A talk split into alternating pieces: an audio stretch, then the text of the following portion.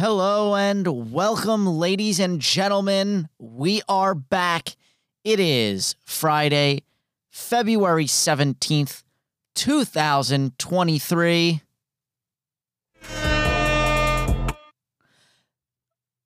And I'm your host, as always, the Pody.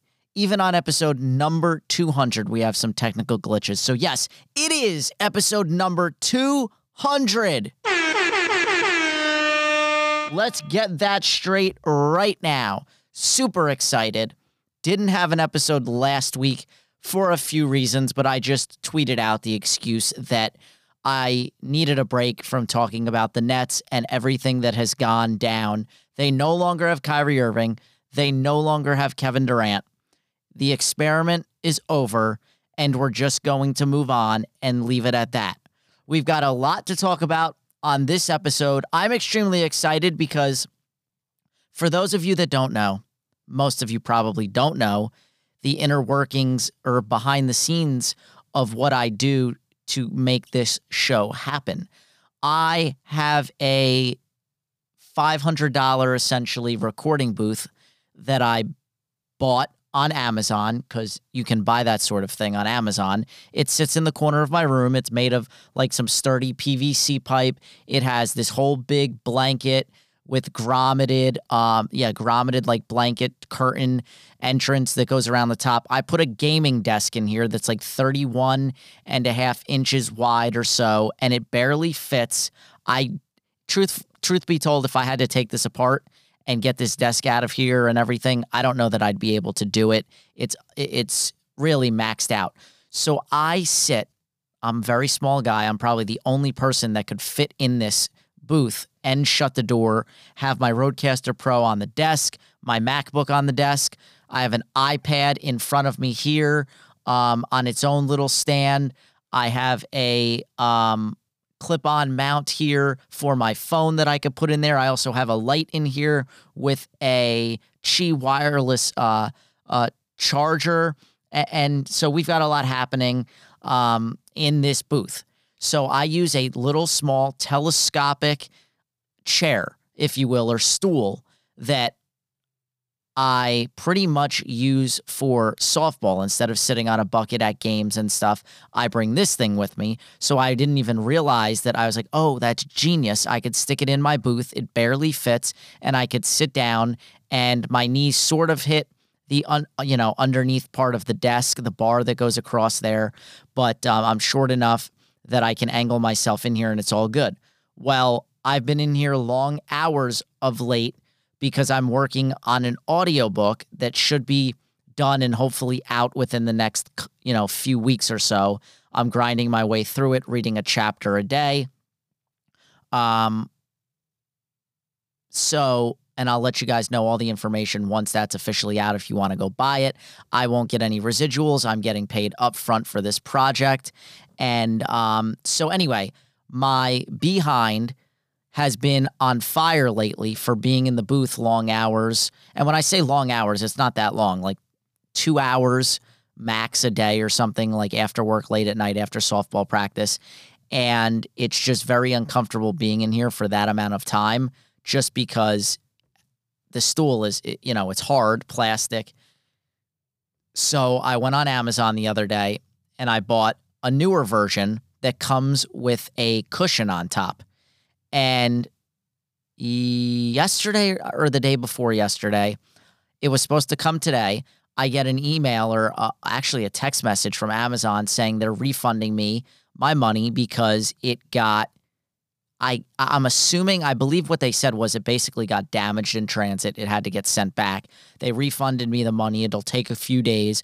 Well, it was like thirty-two dollars. I had about eighteen dollars in gift card money, Uh, because of a YouTube video that I made for my Dima dental pod that cleans retainers and different uh, dental appliances. I actually got some residuals off a code that I put out there, so I redeemed it. eighteen dollars for Amazon, you know, gift card. Anyway, not the point. I reordered it. Didn't get to use the gift card because I haven't gotten that money back into my account yet. Not a big deal. It's only thirty-two bucks. It was supposed to come tomorrow. Well, to my surprise, it got delivered early today. and I'm in the booth now on a Friday, and I'm recording on the cushion, cushioned seat, and it's phenomenal.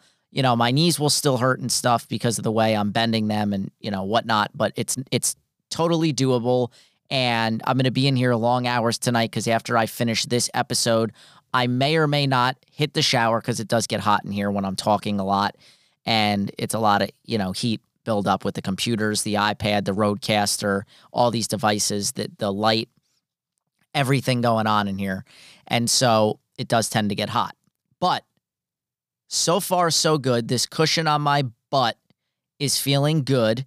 And this is going to be a game changer for the rest of my weekend. President's Day off. I have Monday off, so I can get a lot of recording done. I was supposed to go down to my grandma's in uh, Toms River tomorrow, but she called and she's like, "Oh, can we can we reschedule for next Saturday?" Because my brother wants to do the tax her taxes for her, and I was gonna help try to set up a doorbell camera.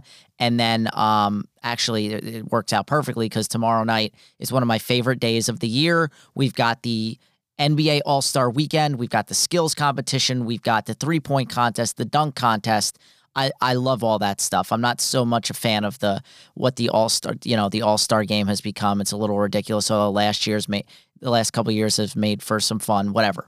So with that being said, tomorrow afternoonish around noon maybe, my brother Vin is coming over. We bought a seventy-five inch Q L E D, Dolby Vision, Dolby Atmos, all that good stuff, uh, T V to hang on our wall in our T V room. We're gonna re- we're in the process of rearranging the room. It just got painted last week, so I'm super excited about that. Actually, both my brothers are gonna come over. We're gonna help, uh, you know, put that up on the wall, and then I will have a beautiful seventy-five inch T V, and I've got the house to myself this weekend. So I will be watching some television, some high quality um, All-Star Weekend. I will be playing some movies in four K Dolby Atmos. Uh, there's a lot to watch this weekend, and I'm excited to get that up and running tomorrow so I can watch the dunk contest in four K with some Dolby Vision. Okay, with that being said, unbelievable that we have reached the pinnacle. two hundred episodes. There's a statistic out there because there's podcasts are a dime a dozen, right? There are a million of them out there. Everybody seems seemingly does a podcast. I just heard about last night driving home from softball, Evan Roberts, they were they were making fun of him because he was listening to a podcast uh, from Goldberg, you know, W W F, W W E, all that stuff, that Goldberg, um, talking about cars, and he was talking about Rihanna, her performance at the Super Bowl, and they were actually making fun of him. They're like, there's no way you're just randomly listening to a Dave Goldberg um, podcast about cars. Like, it, so the point being, um, there are a ton of podcasts, and most of them Most people try a podcast and they fail or they, they give up after it's less than ten episodes. And I think it might even be less than five. They do a couple and then they give up. Um, I think I said Dave Goldberg. I don't know why I had the name Dave on my mind, but Bill Goldberg, we all know who he is. Okay. Anyway, he, he had a bad take on Rihanna, whatever, but it's a bad take for the younger generation. Most people enjoyed Rihanna's performance. I just, I thought it was okay. I'm not, I'm not big into music like that. Um, I've actually never been to a concert before in my life. I'm just, I'm a sports guy, man. I, I, I like my pop, my, well, my friends make fun of me. I like my pop music. That's what I listen to whenever I listen to music. It's literally Apple Music pop playlist. And to tell the truth, I don't listen to music really. Once in a while when I'm in the shower, I'll turn that on. But most of the time, nine out of ten times, I'm in the car listening to sports radio, E S P N radio or W F A N. And when there's commercials, occasionally I will put on Z one hundred the last couple days or so. I used to w- listen to that religiously uh, back in college when I worked my, my, my job and I had to be up super early in the morning. Uh, but otherwise, I'll like switch over to Q ten forty-three or listen to uh, N J ten fifteen on my ride home with D and D when there's commercials, because I like the classic rocks and stuff, because, you know, my dad got me into that.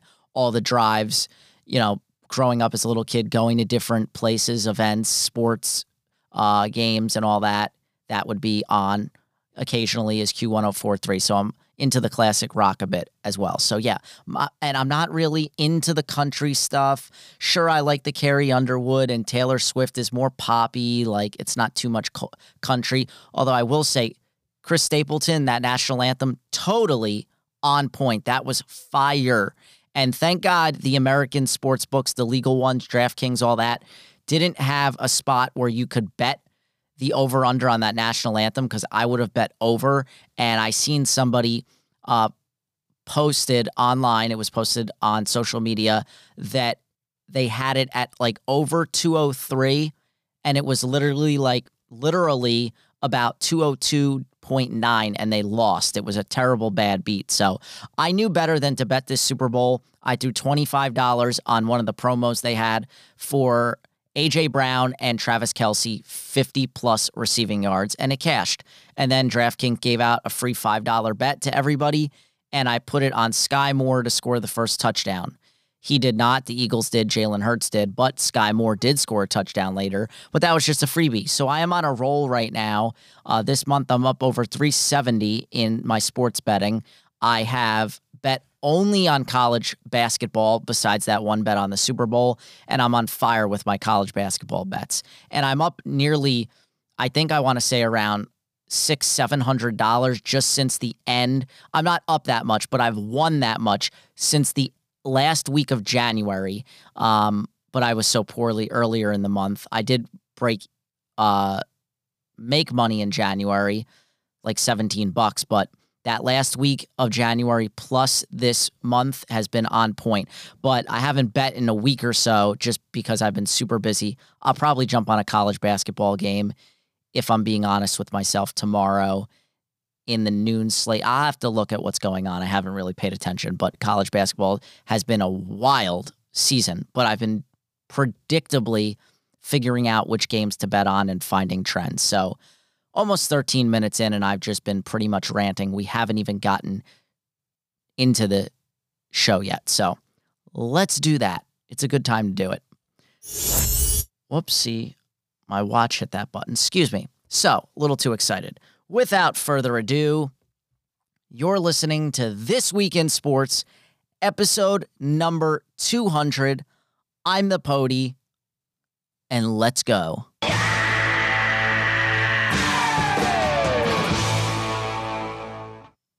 We naturally are going to open up with the Super Bowl. Sunday will be one week since that amazing performance between the Eagles and Chiefs. It was one for the ages. Um, highest scoring Super Bowl, I believe. A lot of firsts in that in that game. But anyway, we all know the Chiefs are Super Bowl champs.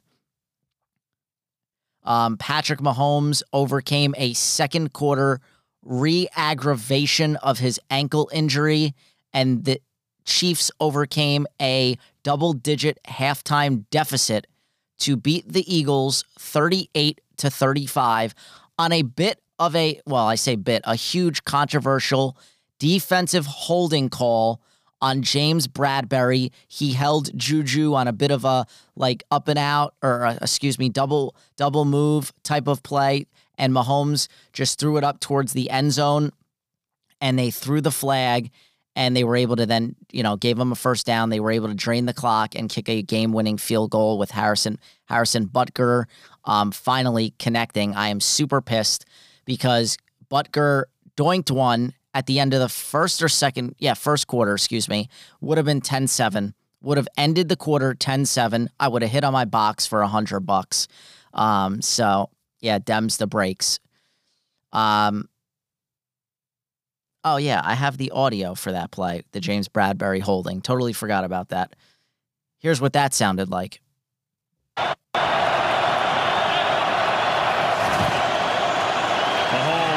pressure, lofting one, end zone incomplete. Juju Smith-Schuster couldn't catch up. There's a flag at the ten.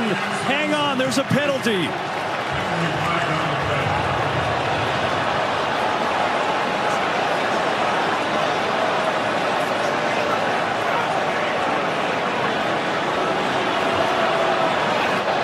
Prior to the pass, holding, number twenty-four, defense, five-yard penalty, automatic, first down. Yeah, that's worst-case scenario. You'll see James Bradbury, they're going to say he grabs him. He's got his left hand on his back. I don't know. Mike, listen, I think on this stage. Yeah, so uh, Greg Olson continued on to say he doesn't believe they should have thrown that flag in that situation, but a lot of people disagreeing, saying if it's going to be a flag at the beginning of the game or in the first quarter, it's got to be a flag at the end of the game. And, you know, if that was my Jets in the Super Bowl in a tie game thirty-five thirty-five and that was called against Sauce Gardner or D J Reed or something, I would be absolutely beside myself. I'd probably, you know, throw something at the T V in just absolute agony and disgust. But, you know, James Bradbury, he didn't back down. He did say that he held him, and the Eagles really, they took the high road with this one. Um, so kudos to them. They they lose the game. There was only eight seconds left when Butker made that field goal, and they f- were not able to do anything, obviously. Um, for Kansas City, though, it is now it's uh, the second Super Bowl win in four years. We could start talking dynasty. Patrick Mahomes, he won regular season M V P, and then not only did he win the Super Bowl, he also won Super Bowl M V P, but by winning regular season M V P and the Super Bowl in the same year, he broke the twenty-three-year curse, becoming the first quarterback to do so since Kurt Warner in nineteen ninety-nine. Mahomes has now been to three Super Bowls in, what, his first five years, and he's won two of those three. All by the all, done it all by the age of twenty-seven, which is just ridiculous. He's three years younger than I am. He's also the first player in N F L history to win multiple championships and multiple league M V Ps within his first six season. And again, in just five years, he's won two Super Bowls, two Super Bowl M V Ps, two regular season M V Ps. He's a five-time Pro Bowler and a two-time first-team All-Pro. Just absolutely ridiculous. And there is some breaking news I'd like to share. Eric Bieniemy, stalwart offensive coordinator, been with the Chiefs since twenty thirteen, started off as running backs coach, then took over play-calling duties in twenty eighteen when Matt Nagy went to the Chicago Bears. A guy that many said or have said in the last two, three, four years, should have been a head coach by now. This man just left the Chiefs to take the offensive coordinator position with the Washington Commanders, Ron Rivera staff. He will be an assistant head coach, multi-year deal. Maybe he's getting a pay increase. I don't know, but it's very interesting because earlier this month, Ron Rivera committed to Sam Howell, saying Sam Howell will probably be their starting quarterback going into the offseason and into next season.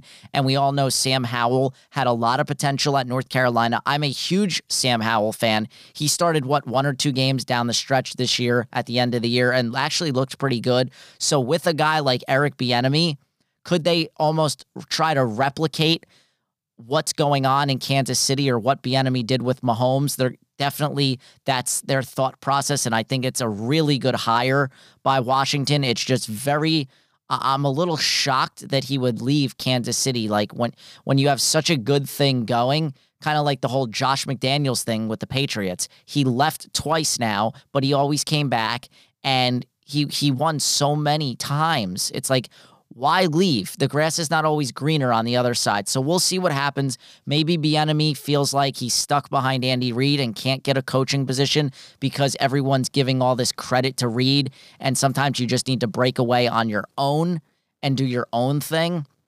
So very interesting there. And speaking of Andy Reid, it's now his second Super Bowl with the Chiefs. He's got two Super Bowls in his coaching career, both now with the Chiefs in the last four years. Been to three of them now in four years. Um, but this one has to feel even more special than the one a few years ago against the forty-niners because it came against his former team, the Eagles, where he spent, what, sixteen years or so? Um, maybe four, no, fourteen years, I believe. fourteen years, won um, one hundred forty games, I believe, in fourteen years. And he's got one hundred twenty-eight wins with the Chiefs in like three or four less years. And next year, he should, if they get to thirteen wins, they will surpass the total wins he had with the Eagles, and he'll have done it in three less years in just his eleventh year. Wow.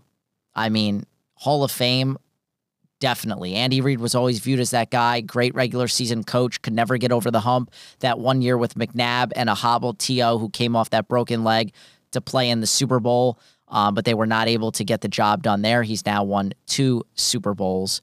And my God, on the flip side, Philadelphia, I'm, I wish I could say I'm sorry, but really you kind of just blew that game. Um, they joined the twenty sixteen Falcons, the twenty sixteen Falcons. Nobody wants to be in the same sentence or company as that twenty sixteen Falcons team that blew a twenty-eight to three lead. Well, they joined them as the only teams in Super Bowl history to lose when leading by double digits at halftime. But Jalen Hurts, who finished runner-up to Patrick Mahomes in the M V P race, was absolutely dominant in this game. He threw for three oh four and one touchdown and ran for seventy and three touchdowns. Those seventy rushing yards, most by a quarterback in a Super Bowl. Those three rushing touchdowns, most by a quarterback in the Super Bowl. It was his second game of his career with three hundred passing yards, fifty rushing yards, and three touchdowns. No other player has even done that once. Just ridiculous. And some numbers here. The Super Bowl came in just under, um, let's see, second most watched Super Bowl of all time. The Super Bowl between the Patriots and Seahawks. Remember when they picked off Russell Wilson to win that? That registered one hundred fourteen point four million viewers. And this year's game, just shy of that, second most watched ever. Usually each year it, the numbers go up. But the halftime show with Rihanna, that saw a huge bump from one hundred eighteen point seven million over last year's performance, which had one hundred three point four million. So there you have it. And here are some just highlights, some sounds from the game, some of the um, big moments in this game. There was a very big moment in the second quarter, about nine minutes left. Eagles had the ball driving up fourteen seven at this point. They could have really went on a long drive, went up twenty-one seven and gotten the ball at to start the third quarter. That would have been just devastating for the Chiefs, but that's not what happened, and you'll hear that highlight here in a second. That way, throwing that way, Kelsey got it! Loaded up, taking a shot, looking for A J. Brown, he's got it! Quarterback draw, nowhere to go, the ball is loose, sitting on the turf, it's picked up by Bolton, no one in front of him is going to score! Quick throw, Tony's got it, Tony walks in! Looking for a block, and he gets there, he's in! We're tied at Super Bowl fifty-seven! Butker up, got it! Super Bowl fifty-seven, M V P quarterback Patrick Mahomes, Kansas City. So, yeah, there you have it. Those were some of the highlights. Um, you heard that highlight. Yeah, Jalen Hurts, he fumbled the ball on a quarterback like option. He kept it and lost the ball. Bolton, you know, picks it up and takes it to the house, which tied the game. That was a huge turning point there. Um, the Eagles, by the way, they ran quarterback sneaks like eighteen times in this game, third and one, fourth, and whatever.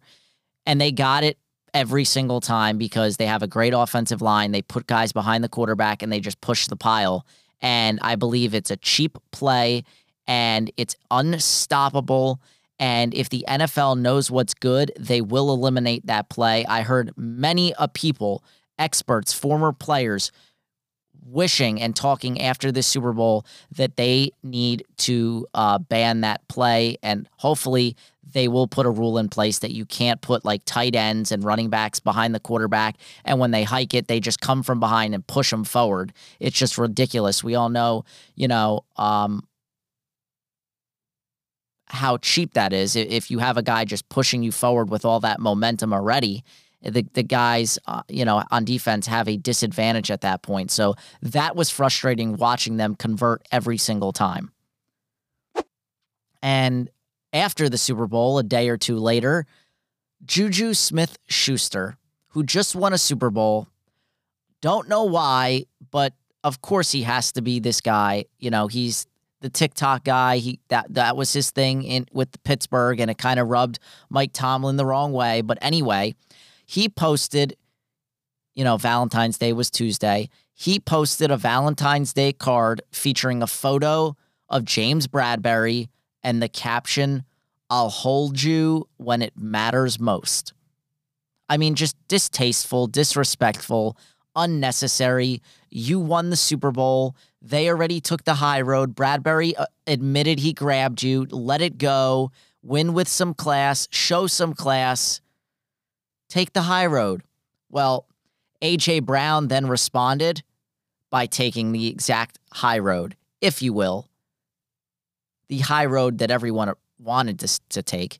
He congratulated Juju on the championship and then proceeded to call him TikTok boy, which went absolutely way more viral than Juju's original tweet. So, um, yeah, don't think Juju had that in mind when he sent the tweet originally, because if you're going to put something out there, prepare to get roasted right back. So yeah, I had no problem with what A J. Brown said. Okay, Super Bowl's over, and naturally there were some head coaching vacancies still available. Both Eagles coordinators have been hired away as head coaches. I'll start with Eagles offensive coordinator uh, Shane Steichen, or Steichen, who is Uh, the new head coach in Indianapolis.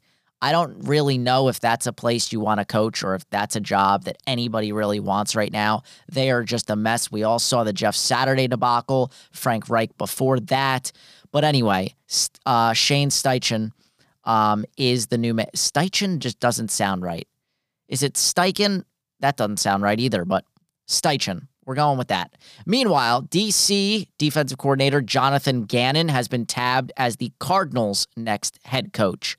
And, of course, with the news of Eric Bieniemy leaving to go to Washington, three of the four coordinators, as far as I know, Steve Spagnuolo isn't going anywhere, three of the four coordinators from the Super Bowl no longer with those Super Bowl teams, and it's been less than a full week since the Super Bowl. Just unbelievable.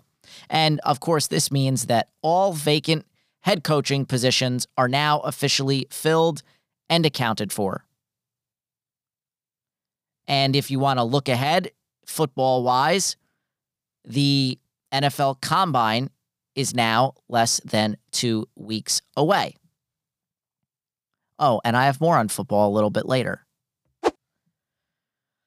Okay, if you weren't paying attention During uh, during the N B A trade deadline, you might have missed this. So there was a four-team trade involving the Pistons, um, the Warriors, the Portland Trail Blazers, and um, maybe, was it the Hawks? Wherever Sadiq Bey was traded to. I should know this because he's on my fantasy team.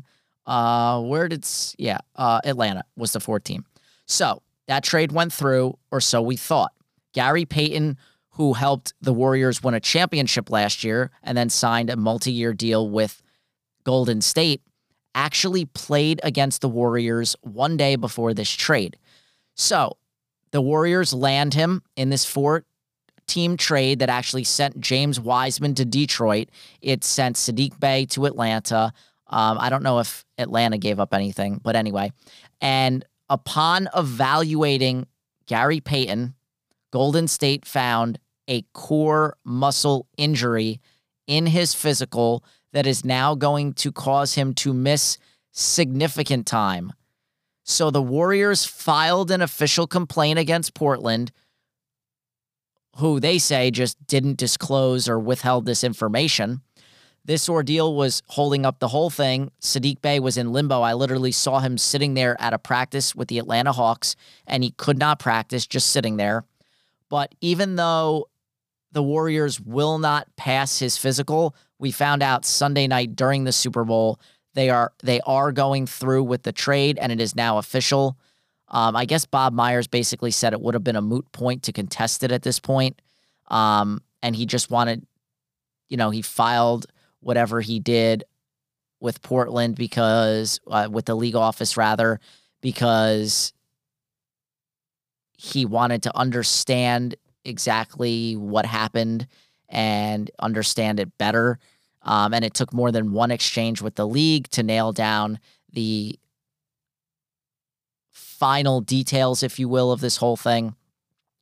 Just very strange. I don't know if Gary Payton injured himself during this game, before the game before he was traded when he played against the Warriors, um, but he's going to be out till like April playoff time if they're lucky, if they even make the playoffs at this rate, because they they're already down Steph, and it's just been just been a lot. Okay, Zion Williamson.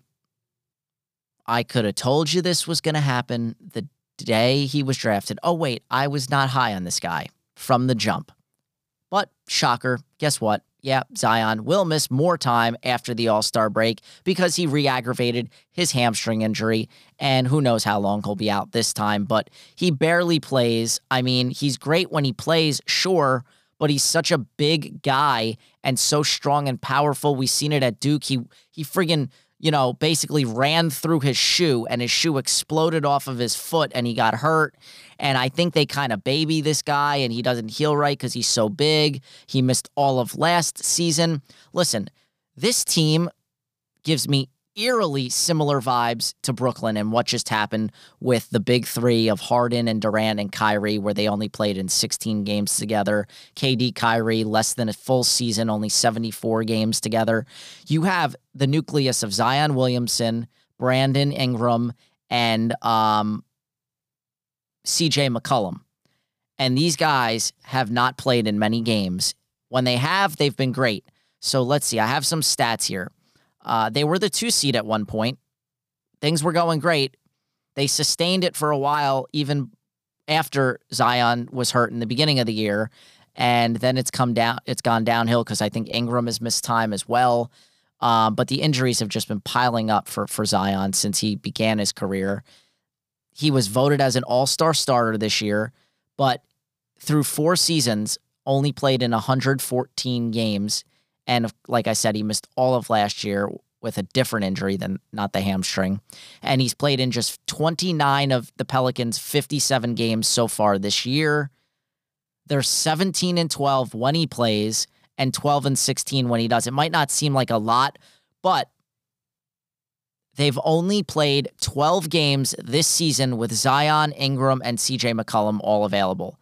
And when those three are on the court together, they've outscored opponents by sixteen point five points per one hundred possessions when those three are on the court. So like I said, that's why it's giving me eerily similar vibes to what's going on, or excuse me, what went down in Brooklyn. And I hope that the Pelicans don't repeat history and become the next Brooklyn Nets. Okay, some other N B A news. Guys have been, been getting bought out, and, and we're waiting to figure out where Westbrook signs still and all that good stuff. But Danny Green is headed back to Cleveland after agreeing to a one-year, two million dollars deal with the Cavs. He has shot thirty-nine point nine percent on three-pointers in his career. He's a you know decent three and D type guy for what they're trying to do. Come off the bench, that will be some good help there. You have point guard Reggie Jackson signing with the number one West-seeded Denver Nuggets after a buyout with the Hornets. He's averaging ten point nine points on nearly forty-two percent shooting this season. They recently acquired Kentavious Caldwell-Pope er, uh, earlier this year, did the Nuggets, and he's been a, you know, just a revelation for them, and really so have the Nuggets as a whole. I mean, they've won, what, twenty-one straight now when when uh, Jokic has a double-double, which is just abs or excuse me, a triple-double, which is just absolutely ridiculous. Um, so, yeah, it's going to be a fun second half to to watch it everything play out in the West. East, too, really. Um. Okay, All-Star reserves. We've got some announcements there. Initially, when they were announced, I talked about this like on my episode, the last episode. Anthony Edwards, De'Aaron Fox, and Pascal Siakam were some of the names left off by the coaches voting. Um, Fox seemed like the most egregious. I thought Anthony Edwards was, but semantics. Both have been great, but he has the Kings currently sitting in the number three spot in the West. I didn't even know that till I read that today, which more than likely is going to be enough. There's only twenty-two games left. For whatever reason, the N B A, the All-Star break is not the halfway point in the season. There's literally, there's been fifty-seven games or whatever it is now. There's only twenty-two or so left in the season. It's it's so weird that they do this now. But, and then, of course, it's All-Star weekend. There's no games today because you have the shoot, Shooting Stars Challenge, Rising Stars, whatever. So why were there games last night? I'll get into that uh, pretty soon because Giannis got hurt last night. But anyway, so the Kings are probably going to snap the longest all-time playoff drought in like N B A history. So that's cool. So that's why he is now getting in there. Then you have Anthony Edwards and Pascal Siakam also getting in. And why are they getting in? Well, because Steph Curry, K D, and Zion are all out. Edwards and Fox being first-time All-Stars. Siakam gets in for the second time. Uh, you have uh, Joel Embiid, Ja Morant, and Lauri Markkanen. They were now re uh, named replacement starters for those guys that were, were hurt. And with the signing of Danny Green, the Cavs really have no... no further use for Kevin Love. So they are finalizing a buyout. Love is still still only thirty-four. He has fallen out of the rotation for the Cavs, and he wants an opportunity to go somewhere else for more minutes elsewhere. Um, Miami's the early suitor there. Love is the last remaining player from the twenty sixteen championship team. He's actually second all-time in Cavs history behind LeBron in career in three-pointers in franchise history. So you can tell he's been there a while. Okay, um, earlier in the week, Derek Carr told the Raiders he will not approve any trade, which basically put the Raiders on the hook for forty million dollars unless they were to cut him by Wednesday, which we know they have done. He visited the Saints last week. Um, he's now set to visit the Jets. I just got alert of that a few hours ago. Listen, he's got a lot of suitors. He's now a free agent, thirty-one-year-old quarterback. If you watch the Pro Bowl, like the skill stuff that they did, he was very accurate, very dominant. I just worry about his longevity if he goes to a Jets team. I know they got to try to bolster that O-line. They'll, they'll get A V T back, maybe, but Mekhi Becton, I'm not holding out hope. He's been a bust since they drafted him thirteenth overall a couple years ago. He hasn't played a full season, whatever.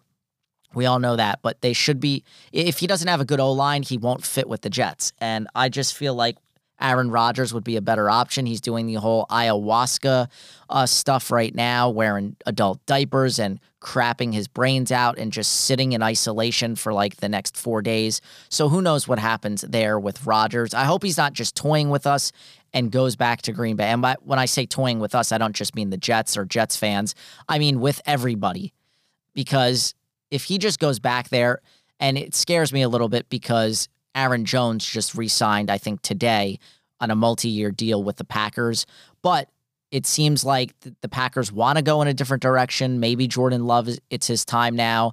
And they're, they've gotten rid of Randall Cobb and Allen Lazard and Bakhtiari. These are like guys that – these are Rodgers guys, you know. Um, they've been there throughout everything with Rodgers. So it's like, hey – Come come to the Jets, Aaron Rodgers. We got your favorite offensive coordinator in Nathaniel Hackett.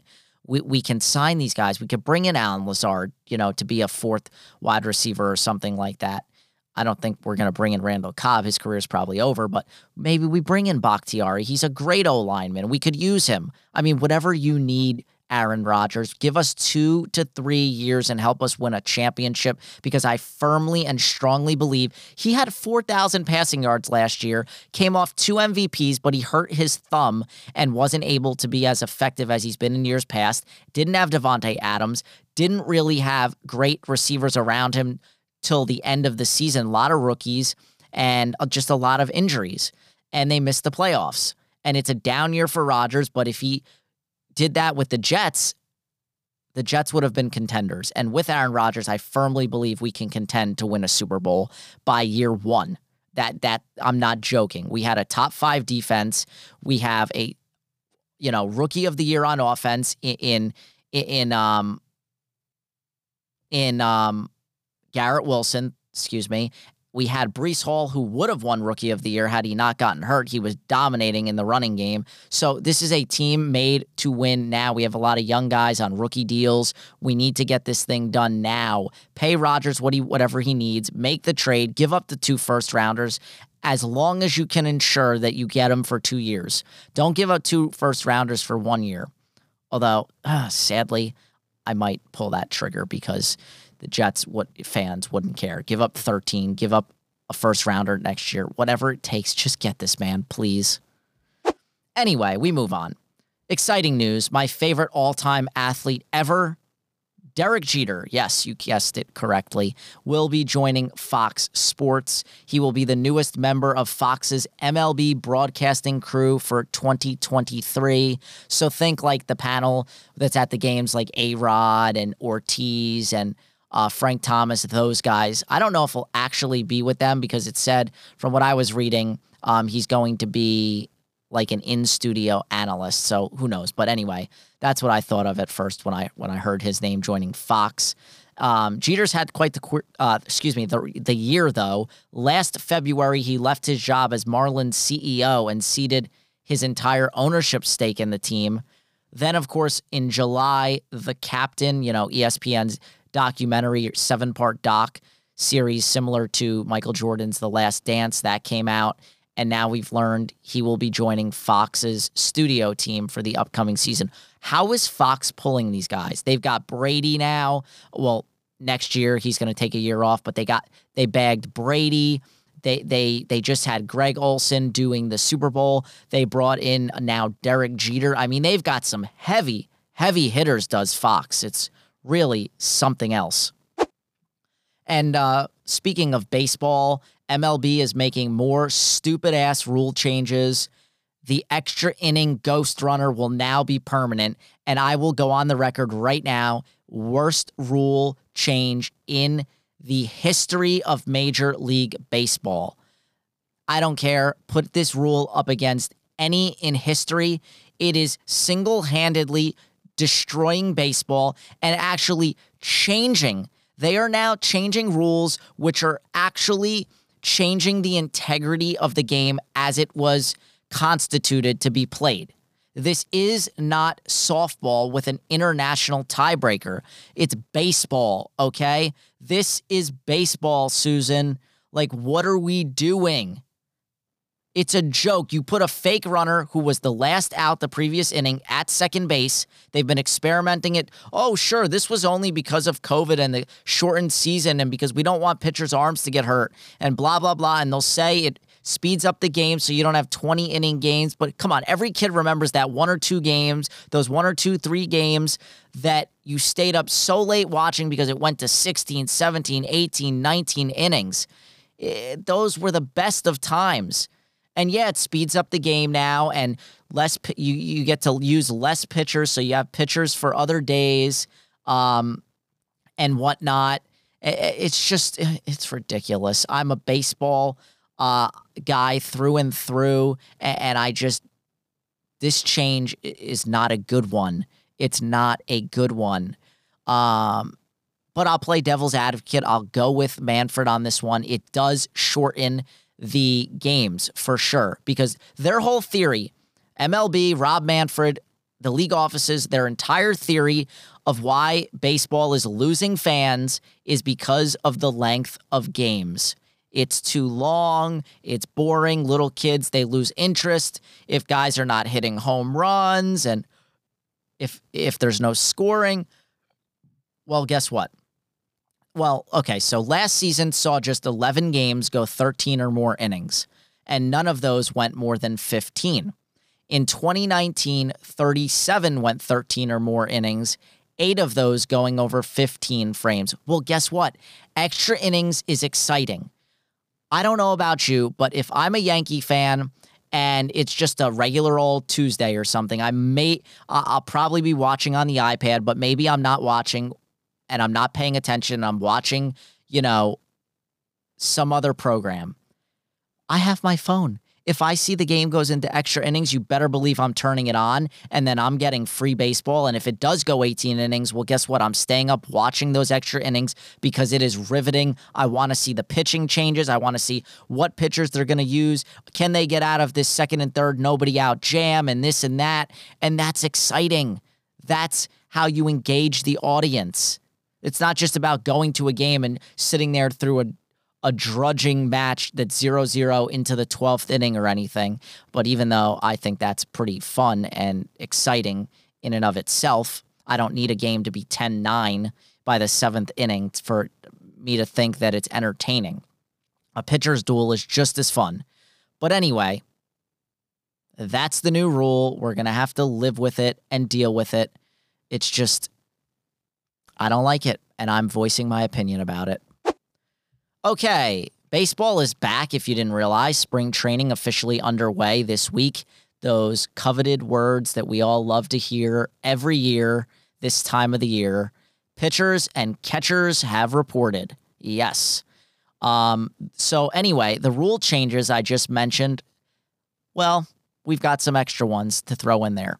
They will also include shift bans, which finally, that's one I actually like. Uh, a pitch clock. Again, we're literally like reconfiguring the game of baseball and we're changing it. I'm almost at the point of like, this isn't baseball anymore. Let's call it some other sport. Baseball adjacent. That's what this is. This is not baseball. This is not the baseball my, I grew up with. This is not the baseball my father or his father or his father grew up with. Like, what are we doing? It's ridiculous. So there's going to be a pitch clock.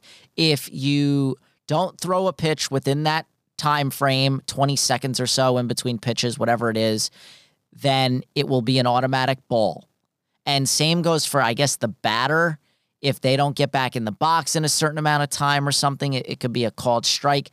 So we could literally have walks and strikeouts without a pitch ever being thrown or a bat ever being swung. It's an absolute joke. And people are going to violate these rules in the first year, maybe the second year. It's going to be a lot of, uh, of of change. And we know the change that came recently where every time the pitcher comes off the mound, a new pitcher, they got to stop at the foul line by first base or third base, and the umpire checks everything for sticky stuff and this and that, and we, it just become natural and we're used to it now. But then before that, it was coaches' challenges and replays, and it took away from coaches running out at home plate and yelling and screaming at the manager, the Lou Pinellas and the Bobby Coxes of the world and, and the Billy Martins. There's no more yelling at the umpires. Occasionally, guys will get tossed, but otherwise, it's just like you just point to the umpire and you're like, hey, guys, and you make that motion for the headset uh, to your ears, and it's just like, go, re- go review it. It's just baseball's getting so boring, so boring. Um, let's see. What are the other rules that I, I got away from? Pitch clock, yep. And then there will be pickoff limits. Okay, whatever. We don't need to see a guy throwing over three, four times. That's fine. And then larger bases that everybody has been making fun of calling pizza boxes because they look so ginormous. That is supposedly going to shrink the distance between first and second base. So, wow. Guys can steal more base. Oh, wait, that's right. Guys will not steal more bases because that's how you get hurt, and nobody wants to steal bases because they want the guy behind them up at the plate to hit a home run and just drive him in. At least that's what the suits, the Ivy League suits up in the front office that rename, that remain nameless and faceless because they're cowards and they don't want to reveal themselves because they don't know jack about baseball. And all these rules, mind you, they're not going to go into effect April first, March first. Nope, they're in effect day one of spring training. And uh, presumably that's so these teams could start to get used to these rule changes and start implementing them and everything right now. Well, guess what? It's especially for pitchers with the pitch clock and all that stuff and the balking. They're going to they they announced earlier this week too. There's going to be an emphasis on balks. Oh, if we, well, guess what? If we start calling more and more balks, guess what? It's not going to make the game shorter. It's going to make it longer. I just don't get it.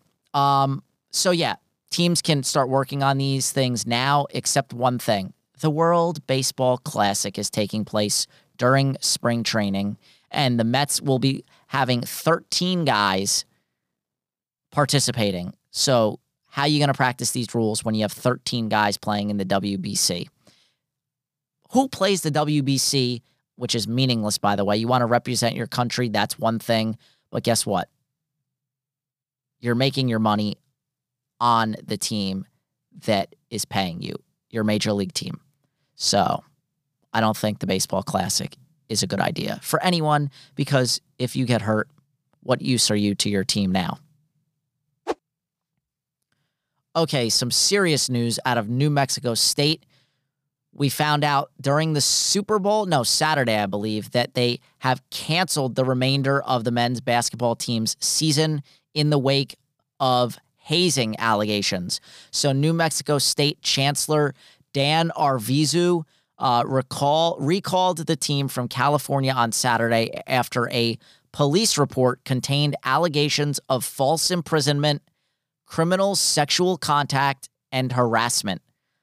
Arvizu suspended the season initially and placed the entire coaching staff on administrative leave. This comes after an incident in November when a game against New Mexico had to be postponed because there was a shooting in which a New Mexico student was left dead, and a New Mexico State University player in connection with that shooting or that incident was suspended per that investigation. Of course, three players have already announced their departures from the program following this season being canceled. I'm sure more will follow. First-year coach Greg Heyer has since been fired as the university continues its investigation of hazing allegations. So hazing is a serious thing. A local high school close by to me, I won't name the name, where I live, they were involved in a serious, serious hazing thing a few years back, a number of years back, um, within the past five or ten years. And it was serious. We're talking, I mean, it's public knowledge, but um, broomsticks, uh, players shoving broomsticks under, you know, in, into upper, uh, underclassmen's uh, behinds, like just some seriously messed up stuff. Um, listen, I, I get it. The stuff we see in the N F L with the rookies where they have to, like, you know, carry the water jugs and they have to do all sorts of things and, oh, pay for dinner for guys and stuff. Like, that's lighthearted stuff. All that. We all know hazing goes on. Like, it's a part of building that camaraderie, knocking someone down, bringing them back up to be part of the team and things like that. But it's gone way too far. And I don't know what the purpose is in shoving uh, broomsticks up someone's butt. You know, like, what's the, all guys, you know, what are we doing here in the locker room? And coaches, you know, turning a blind eye or not paying attention and leaving them unsupervised in the locker room for this to go on, just crazy stuff. But that being the high school that I'm talking about, but we don't really know exactly what went on in this situation. It could have been, this is college now, it could have gotten a lot worse um, and been a lot more serious. So once this investigation's completed, oh, I'm sure it's going to be on Outside the Lines or all over E S P N and Fox and everybody else in the internet, and we'll we'll finally get the truth of what's going on.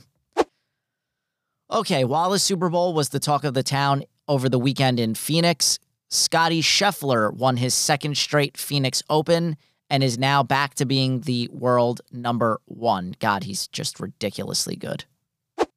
Uh, the Eagles may have lost the Super Bowl, but one former Eagles player is winning in the courtroom. Chris Margos, a former N F L special teamer and team captain uh, previously with the Eagles. He won a medical malpractice suit Monday against doctors, which he says prematurely ended his career. He didn't win just a little, little bit of money. No. The jury awarded him forty-three point five million dollars in damages. Oh, my God. Yes. Uh, Maragos was diagnosed with a torn P C L in October of twenty seventeen. He then had surgery, but the injury kept getting worse, and the doctors who performed the surgery knowingly allowed him to rehab his worsening condition. So, wow, a little bit of shock there. But, yeah, forty-three point five million dollars in damages, not too bad. Could live the rest of his life with that. Some sad news to report. Nationals team owner has died. Uh, Ted Lerner, he died Sunday due to pneumonia complications at the ripe age of ninety-seven. Oh, my God. Just three years shy of one hundred. Damn. Uh, Lerner, a Washington, D C native, bought the Nats from Major League Baseball in two thousand six, one year after the franchise moved to Washington. That whole Expos thing, the move from Montreal, the early days of Washington was an absolute disaster. Um, the league was involved heavily with that team at the time because things were just so bad. And so Lerner bought them up, and he's Um, largely credited with building up this Nats team basically from scratch into the championship team that it turned out to be a few years ago. So R I P to Nats owner Ted Lerner. Frankie Montas could miss the season, probably will miss all of the season.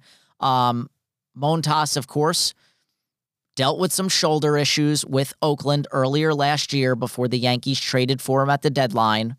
We couldn't go out and get Castillo, who was the number one option from the Reds at the at the deadline. The Mariners ended up getting him because they wanted Anthony Volpe and possibly Jason Dominguez and all these stud guys that we have in the farm system. Fine. We go out and get Montas. The guy got obliterated, giving up six runs every start. Next thing you know, I L, oh, he's got a shoulder injury, right? Huh.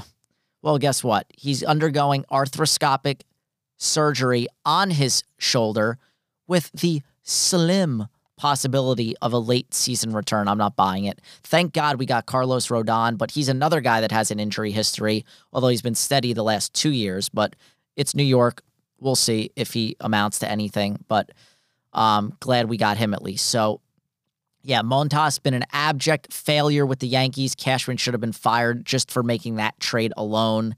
Um, It's just a joke. Uh, they envisioned him as the number two starter behind Gerrit Cole when they traded for him. And then to open things up this year, they're like, oh, well, he's going to be our number five starter. And now he won't even play because he needs surgery. Now, Michael Kay did say it's not his fault or anybody's fault here because he went to the preeminent, like, shoulder baseball guy, doctor in the world. He told him, you know, I think you're okay. Just do some rehab and you should be fine. And he wasn't fine. And then when he went back, they're like, yeah, we need, you, you need surgery. So it's like, what the F? Okay. But this is what happens with the doctor. I mean, with the uh, Yankees of late, it's been over a decade without a championship. And God, I wish George Steinbrenner was still here because his son has no cojones and doesn't hold anybody accountable. Let's get to some college basketball. Another crazy week. I'm officially done with Rutgers. They've dropped three straight, lost to Nebraska at home, a place we're not supposed to lose. So, yeah, I'm out on Rutgers. Whether they make the tournament or not, it's all about the future with that top recruiting class. We've got to secure um, Ron Harper Junior's brother, and we might have the top class in the country. It would just be redonkulous. So that's what I'm looking forward to. We play great defense. It's just like my eyes bleed when I watch them try to play offense and create shots and dribble out the shot clock and try to shoot threes, wide open threes that just airball or don't even reach the rim. I could blindfolded take better shots than these guys.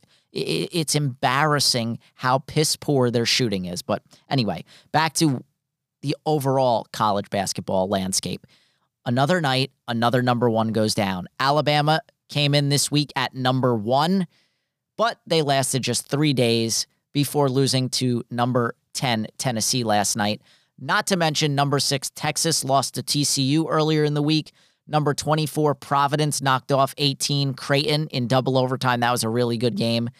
Number twenty-three N C State lost to unranked Syracuse. Oklahoma, this was a big surprise, trounced number twelve Kansas State. Then there was unranked Northwestern beating number fourteen Indiana on a Boo Buoy floater with two point seven seconds left. I actually have that sound from Boo Buoy because it's Big Ten and that's what I watch mostly. Looking, working, driving inside. Hook is good. two point seven to go. Hood Shafino for the win.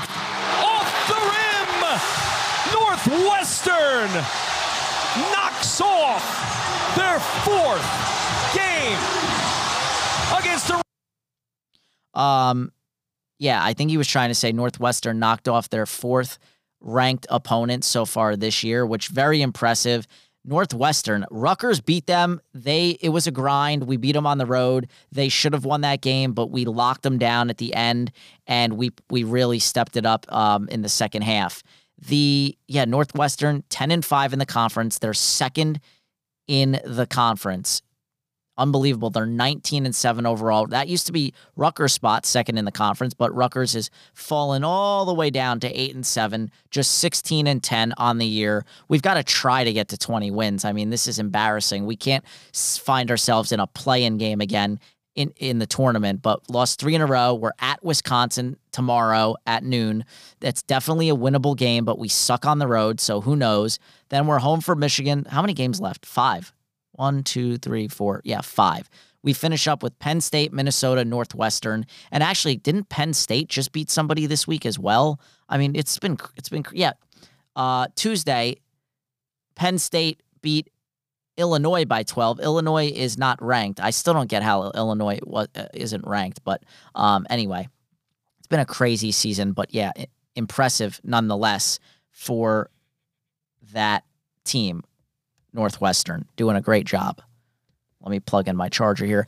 Okay, so let's move on. Oh no, I'm not done. Um, yeah, Northwestern.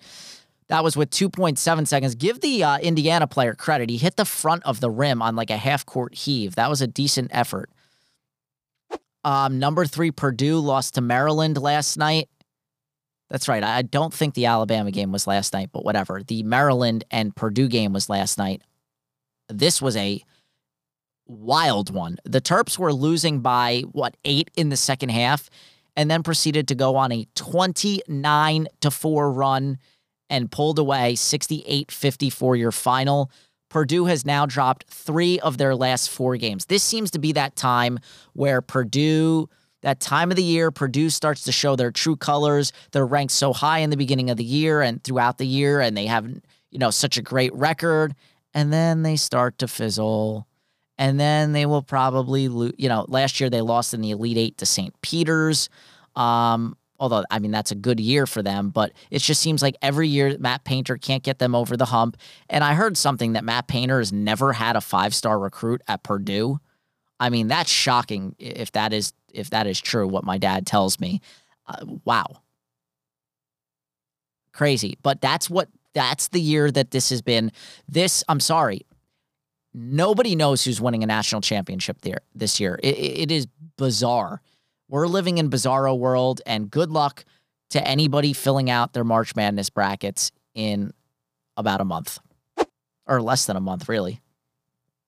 The tournament starts, I think, in a month. All right, let's move on. Let's back to some football talk. Guess what kicks off tomorrow? The X F L. In its third iteration, and this is the one they hope will stick. It has the backing of The Rock and his ex-wife. E S P N will be broadcasting every single game on each of their different networks and even on their parent company, uh, Walt Disney's F X. And they plan to lean into the sports gambling side of things heavily.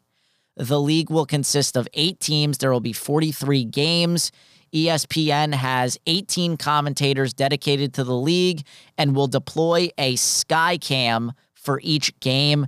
And this is the best part. I, I'm not a so I love Madden. I think, you know, because I'm so good at Madden, I think that I could be like an offensive coordinator in the N F L, right? But I don't actually know X's and O's or how to call plays or anything like that. So this is where it's going to be really cool. E S P N will have access to the fifteen coach-to-player communications. So when you hear the quarterback, you know, they have the um, the headset in their head and they have the uh, in their helmet, and the coaches, you know, the offense coordinator, the head coach gets to talk to them in their headset. That's we're all gonna we're gonna be able to hear every single conversation those coaches are having with with the player. It's going to be phenomenal. And unlike the N F L, the N F L shuts down those communications with fifteen seconds left on the play clock. There is no such cap in the X F L. So I'm actually looking forward to this. If we can get my seventy-five inch T V up in time uh, tomorrow afternoon, I will definitely be tuning in to some X F L for sure. Uh, let's talk some more golf. We have the Genesis Invitational, which opened up yesterday. I think this one's on like E S P N Plus most mostly. Tiger uh, is back playing in his first competitive tournament in about seven months. Thursday, meaning yesterday, he was paired up with Rory, J T, uh, excuse me, Rory McIlroy and Justin Thomas. For those of you that don't know J T, he fired a two under sixty-nine in the opening round, even birdied the final three holes to shoot that opening round sixty-nine. Unfortunately, today he was one over. Um, no, excuse me. He's one over for the tournament, um, actually. So he was, uh, what? Th- he, he did not have a good day, three over. And he is now in jeopardy of missing the cut. They actually probably revealed if he made the cut by now. The projected cut was even par. And the Genesis Invitational, that's like Tiger's tournament down there in Florida. So let's look up real quick. Tiger Woods. Let's see if he, let's see. Oh, first thing I search on Twitter from T M Z, Tiger Woods is now apologizing for slipping a tampon to Justin Thomas after outdriving him on a hole during a round of golf on Thursday, saying it was supposed to be all fun and game. Oh, my God. P C culture. I have no issue with this. It's probably an inside joke or something. Relax, people. I mean, actually, it's not an inside joke. He gave him the tampon because he's calling him a girl and that he swings like a girl because he outdrove him. Oh, my God. Call the cops. Um, let's see. Uh, let me look up. To, actually, E S P N app will tell me what the what the cut is and if he made it. Here we go. Let's see. Oh my God, Tiger. Tiger's chip to save par lipped out to finish round two, so he might have missed the cut because he lipped out on a chip to end his his round. Uh, let's see. We've got Keith Mitchell leading right now at nine under. Max Homa's at nine under. Colin Morikawa's at eight. Um, Lee Hodges is right there at eight under, and then you've got John Rahm at seven under. Rory's up to six. Cantley's up to minus six. Anyway, let's go down the list here. Okay, Tiger Woods did make the cut. The co- the projected cut is one over, so Tiger should be in for the weekend. He will not win, but Tiger playing in the weekend, that's all that matters. That's all that matters. So I'll be tuning into that as well on E S P N Plus. Okay, some sad news to report. The beloved Tim McCarver has passed away. The former catcher and Fox broadcaster died yesterday of heart failure at eighty-one. McCarver played twenty-one seasons, mostly with the Cardinals, where he won two World Series, I believe in sixty-seven. One of the sixties. Um, he was runner-up in the M V P voting. But, yeah, this one hits home for me. Uh, I was a huge Tim McCarver fan. Obviously not. I didn't know him when he played because I wasn't born yet. But I was a huge Tim McCarver fan. Him and Joe Buck calling World Series games. I, I just loved everything he brought to the game. He was like Tony Romo, the cerebral mind, knowing what's going to happen before it happens. Just ahead of his game, and he was just a humble guy, humble dude, a really good announcer, good broadcaster, and I'm sad to see him go. eighty-one years old due to heart failure. Just shocking um, that he was really, to me, that's just super young. But um, as much as it pains me, this is one memorable moment for, uh, with McCarver from the two thousand one Game seven World Series, in which Luis Gonzalez walked it off against Mariano Rivera. Just listen to this clip of McCarver. He tells you basically what's going to happen before it happens. Incredible. The one problem is Rivera throws inside the left-handers, and left-handers get a lot of broken bat hits in the shallow outfield, the shallow part of the outfield. That's the danger in bringing the infield in with a guy like Rivera on the mound.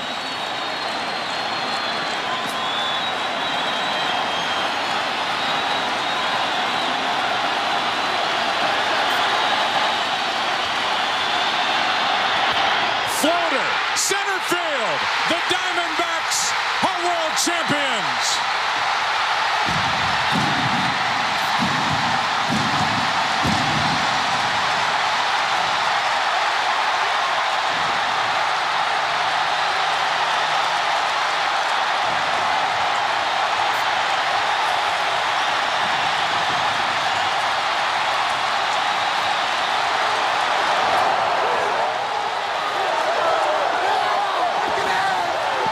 So just watching back that clip, because I was super young, I was like eight or nine years old when that happened. I'm watching it back now, and yeah, the infield was in. That's great. But why was the outfield not in even shallower than what they were? Uh, to me, it's like if McCarver knew that they're going to get sawed off and, and break a bat and float one into into the outfield, then the Yankees should have known that too, and they should have had the outfielders weigh in, because there's a runner on third base. If they hit the ball over your head anyway at that point, you're not winning the game. You're not throwing them out at home. I, I, I, so that to me was a little bizarre. So shame on the Yankees for that one. But uh, yeah, that one stung a little bit, because that was, you know, two thousand one, the Twin Towers and the terror attack, nine eleven. And it just felt like fate that the, you know, New York needed that World Series, and Diamondbacks spoiled it. Crazy. But we move on. R I P to Tim McCarver. That one, that one hurt. Joe Mazzulla is now the permanent head coach for the Boston Celtics. So if you remember, Mazzulla was inserted as interim head coach at the start of the year when Ime Udoka was suddenly suspended for, you know, his inappropriate relationship with a coworker, et cetera, et cetera. All Mazzulla has done since taking over is guide the Boston Celtics to the best record in the N B A entering the All-Star break. They are forty-two and seventeen. Oh, and by the way, Joe Mazzulla is just thirty-four years old, making him the youngest head coach in the league. So it's a well-deserved promotion, if you will. The Bucks won their twelfth straight game last night, beating the Bulls, but it was costly. Giannis injured his wrist in the first half and exited the game. I don't know if he's actually going to still play in the All-Star game, because he used a captain in this game. Uh, shame on the N B A for playing this game the day before All-Star weekend. Most players are checked out by now. They just want the festivities. They want to go to the All-Star break and have fun with the dunk contest and all the activities that go on there. But, of course, you know, it's all about the money, the T V rights deals and blah, blah, blah. But it's like, really, what does that matter when we don't even have a game until next Thursday right now? It's bizarre. But anyway, yeah, something to keep an eye on going into this weekend is the Giannis wrist injury. Uh, we've got the Futures game tonight at nine o'clock, so that's in just under an hour and a half. The Rising Stars Challenge will give us four teams. This is one to watch out for, including a G League team featuring Scoot Henderson, who will for sure be the number two pick behind uh, the French kid Wembanyama, Wemben, Wembanyama um, in the upcoming twenty twenty-three N B A draft. Let's give you some insight. We've got the dunk contest and three-point contest tomorrow. Uh, Max McClung, or excuse me, Mac McClung, was set to be the first G League player to take part in the dunk contest. However, earlier this week, he signed a two-way contract with the Sixers. He also told Shams, who sat down with him, there's at least two dunks that I know have never been done in any contest. So, them's his fighting words. So, if you are looking to bet some Mac McClung for the slam dunk contest, he's plus two fifty to win the competition. That's the third longest odds. Uh, the worst odds coming in at plus three twenty, Trey Murphy the third. You've got Jericho Sims plus one seventy, which is a little surprising. He's on the Knicks. And then you have Kenyon Martin Junior, K J, at plus two ten. If I'm a betting man, I'd take him, but um, I'm not betting on the dunk contest. No, thank you. The three-point contest is usually my jam, and here it goes. You've got plus four twenty-five odds. Damian Lillard and Buddy Hield. Buddy Hield should win this. He's done it enough times now. Um, at plus five hundred, you've got Jason Tatum. I want to say Tatum's done this in the past, but he takes too long to shoot the basketball, so I don't think he's winning that. At plus five fifty, we've got Kevin Huerter and Tyler Hero. Tyler Hero would be my dark horse. I thought I saw Tyler Hero at plus like eight hundred on, or maybe it was plus six hundred. I don't know. But um, I like him as a dark horse. I know Huerter did pretty good last year, I believe. Uh, coming in at plus six hundred, Tyrese Halliburton. He has the ugliest shot by far. I would never bet him in a in a three-point contest. I, I'm sorry. If you've never seen Tyrese Halliburton shoot, because most of you have not, he was on the Kings and now the Pacers, two bad teams. Please tune into the three-point contest and watch Tyrese Halliburton shoot. He shoots like from the side, feet together, everything you are not supposed to do as it as a basketball player, and he's doing it at the highest level. It's just shocking. Then you have Julius Randle is in the three-point contest. This is ridiculous. This is one of the worst years of names here. Plus six fifty, Julius Randle. Like, where's my Seth Curry? Where's my Joe Harris? They're two of the top five all-time three-point percentage leaders in N B A history, and Joe Harris beat Steph Curry a few years ago to win this thing. I want Joe Harris in the three-point contest. Anyway, uh, Julius is at plus six fifty. I think I said that. And then Markkanen, Lowry Markkanen, is at plus seven hundred. Okay, and finally, we can end the show with On This Date in Sports. February seventeenth, nineteen ninety-four, San Antonio's David Robinson recorded the fourth quadruple-double in N B A history with thirty-four points, ten rebounds, ten assists, and a whopping ten blocks in a win over the Pistons. There hasn't been a quadruple-double in the N B A since I was two years old. Two years old. Wowzers. Okay, that came in at about an hour and eighteen minutes. I'm going to wrap things up here. Episode two hundred, This Week in Sports. Enjoy your weekend, ladies and gentlemen. There is a ton of sports going on. Football might be over, the N F L that is, but X F L is here. Go watch some Vipers and some Dragons and whatever teams we've got now, because they did change some names, whatever.